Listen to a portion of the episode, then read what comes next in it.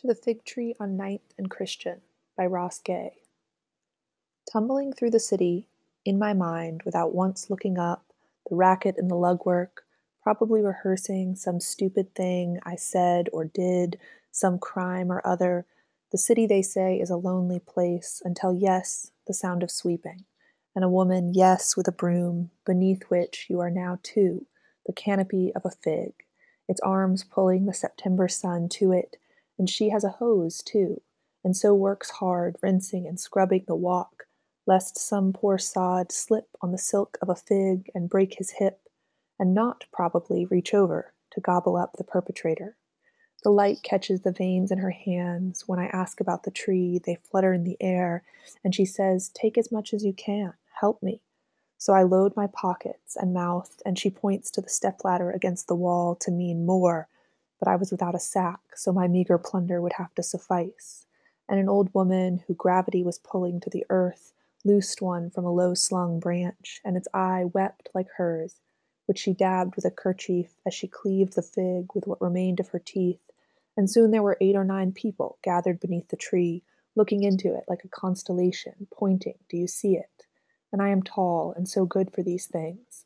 And a bald man even told me so when I grabbed three or four for him reaching into the giddy throngs of yellow jackets, sugar stoned, which he only pointed to, smiling and rubbing his stomach. I mean, he was really rubbing his stomach, like there was a baby in there. It was hot, his head shone when he offered recipes to the group, using words which I couldn't understand, and besides, I was a little tipsy on the dance of the velvety heart rolling in my mouth, pulling me down and down into the oldest countries of my body, where I ate my first fig from the hand of a man who escaped his country by swimming through the night, and maybe never said more than five words to me at once, but gave me figs. And a man on his way to work hops twice to reach at last his fig, which he smiles at and calls baby. Come here, baby, he says, and blows a kiss to the tree, which everyone knows cannot grow this far north, being Mediterranean, and favoring the rocky, sun-baked soils of Jordan and Sicily but no one told the fig tree or the immigrants there is a way the fig tree grows in groves. It wants, it seems, to hold us.